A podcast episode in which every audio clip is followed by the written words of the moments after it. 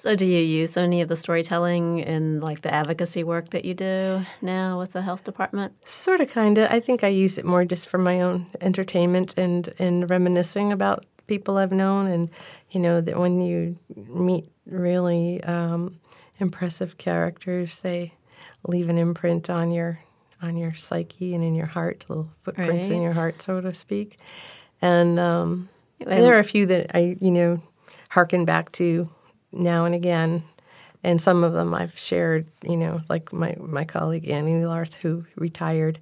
We can kind of talk about some of the folks that we cared that for back in the remember, day. Right. Mm-hmm. So, is there? I mean, that that's one of the questions. Is any any memorable um, patient situation, mm. patient that you would want to share? Yeah, it, you know, there's so many of them, and and some of them you know, I've kept relationship with people, which has been really another unexpected gift that oh, I reconnected with a woman through Facebook who was the girlfriend of someone I had cared for who passed away at a young age.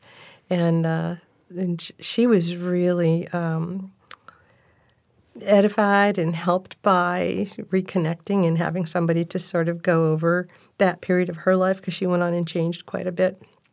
She and her boyfriend at the time were both homeless and had been in a big scuffle, and she had stabbed him. He got x rayed, and the x ray revealed that he had tuberculosis and he had to go and undergo treatment. And I was a little trepidatious, I guess you could say, at the idea of, oh, I got to take care of this guy and his girlfriend, and they have just had this real row.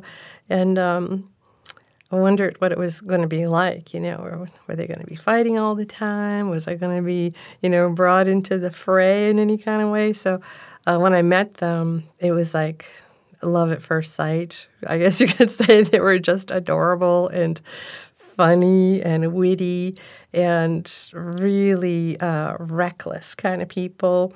Um, living really hard lives of drinking hard and staying outside. Um, and they had a cast of characters around them that were just really interesting and and um, kind of rough. And um, we had to treat the young man for his active tuberculosis, which takes months, and, I, and we were, I was visiting them daily or at least twice a week to make sure that he was taking his medication for the nine month period to get him to cure. And uh, uh, you know, you get to know people pretty well when you have to wake them up in the morning and find them, and they're moving around here and there, and hearing their daily stories, stuff that they've been through, and and both of them would wind up in jail every so often, and they had two dogs. Uh, who would also wind up in the pound when they were jailed mm-hmm. or otherwise detained. And um, they asked us to help, me and Anne, the other nurse, to help spring the dogs out of the pound and we would forward, you know, we would do that, and they would always come through with paying ba- us back for that, which was I didn't expect to get paid back, and I didn't care really. Um, you know, kind of one of the tenets of TB treatment is anything to get the person to the uh, the end goal of having them get treated. So, doing something weird like you know, springing their dog out of doggy jail was not a big deal. And and you took care of them, the dogs. The dogs. No, we just bring them out of jail. We just give them the money to get them out of the pound. Oh, so you know they didn't have licenses, so they'd always have to be paying to yeah. free their dogs. It was a little bit looser system back then than it is now, but um, they get the dogs freed. Or they had a friend who had to do a little bit more time, and I carried his tools in my trunk for a long time. He was a, a leather worker, and that was like a favor. There was like this kind of like street favors that you kind of can get involved in doing with people, and and it's sort of a trust thing, you know. Can I trust you to watch my tools and really appreciate it, you know, because there's nowhere to stay safely store your stuff when you're really on the street. So um, anyway, unfortunately, this young man he died. He he contracted pneumonia after aspirating um, vomit when he was really drunk, and he died like just maybe two weeks after finishing his TB treatment. And it was the first mm time they'd had an apartment, and the first time he'd had any kind of. They, they just moved into housing to a little.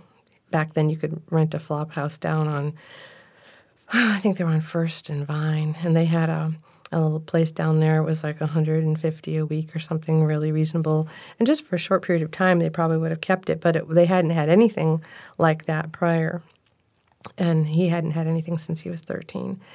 Um, and it was, you know, really sad. He was only 30 something, and um, uh, we Anne and I went to the funeral, and while we were at the funeral, there, um, which was officiated by this lovely young uh, minister at the um, the Lutheran church over in the Cascade area, he um, uh, did a beautiful job, and they played Paul's favorite song on the on the radio, and um, suddenly I saw the young lady kind of look up, and there was a figure coming over the hillside. It was a Queen Anne Cemetery on Raye Street, which is very beautiful.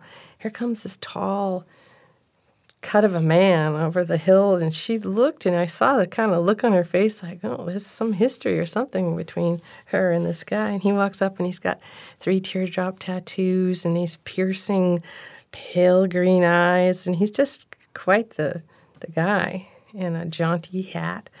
And um, three months later, uh, we were invited to, no, six months later, we were invited to a wedding. She married this fellow who appeared at the funeral. But she had known him. She'd known him before. before. They were all mutual friends, and uh, and then four months after that, and Anne and I went to their little wedding, which was you know really sweet to be able to do that. Then a few months later, um, she was pregnant, and I was going up James Street towards Harborview, and he was standing on the side of the street and waving his arms. He saw me in the in the car, and he's yelling. He said, "Heather, Heather, she's at the hospital, man. She's at the hospital, and she just had this the baby. She spit it out like a watermelon seed." And she says, "Guess what we named her?" I said, "What?" He says, "Heather Ann, after you and Ann, because you're the only straight people we know." And we were like, "Oh my gosh, this is so fabulous!" So, you know, we never had a baby named after us. Pretty nice, and. um over the years, just kind of kept in touch with them. And at one time, she ha- had another pregnancy. I was our case manager for a short while with another project I worked with. And uh, it's funny how, you know, things just kind of keep coming around. Then I'd run into this gentleman every so often. We helped him. I think he actually had contracted TB too, and he had some other comorbidities and wound up going back to his place in the Midwest a couple times for some treatments. But um, really stayed in touch with him for off and on over many years, and then really just recently reconnected with her. And So she she Her- found you on Facebook. the namesake is doing great. Ah, so yeah, yeah, I was ask yeah, and she yeah she found me on Facebook, and she's doing really great too. She's in a much better place, and and you know I sent her some pictures I had from back when um, I'd taken some pictures of her and her previous partners, Yeah. and they were really precious to her because she didn't have. You know, kept hadn't been able to keep track of things like that Ah. from that period of her life. So, yeah. So when you live long enough, you kind of Start seeing the generations. Yeah, that's right. right. Yeah. Yeah. Yeah. I wonder when the namesake will have a baby. Who knows? You know, three generations of people. Yeah. So those are. It sounds like that.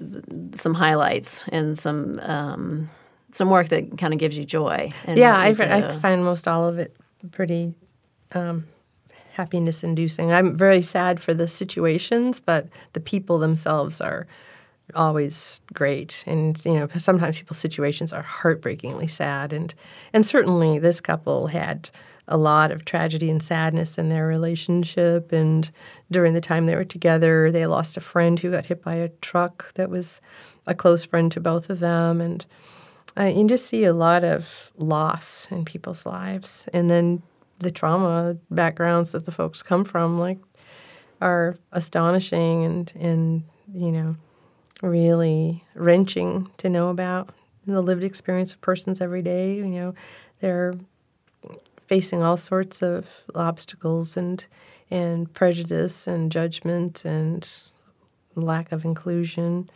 and that's all hard that's all hard to see but the stories of the people and this the um, you know resiliency of people is very heartening. And then there's, you know, we talk a lot about resiliency and survivability and strength. At the same time, there's times when people don't have any of that and can be really hard. Um, not everybody gets a fair shake, and there's, for so many people, not a wonderful, happy ending, you know? And that's sad.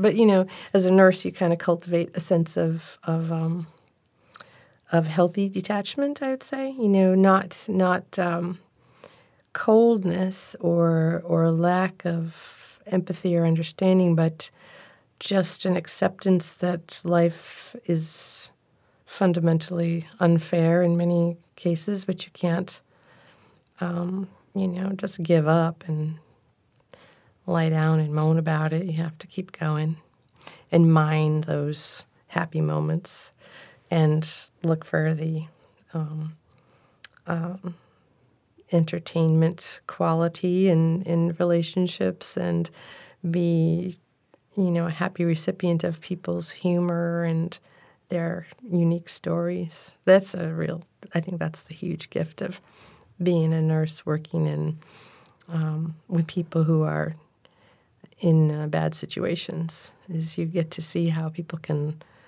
get over things and you get to also see how um, people live day to day and find humor in living. Right, right. The the quirky, the quirky, wonderful stories right. and people.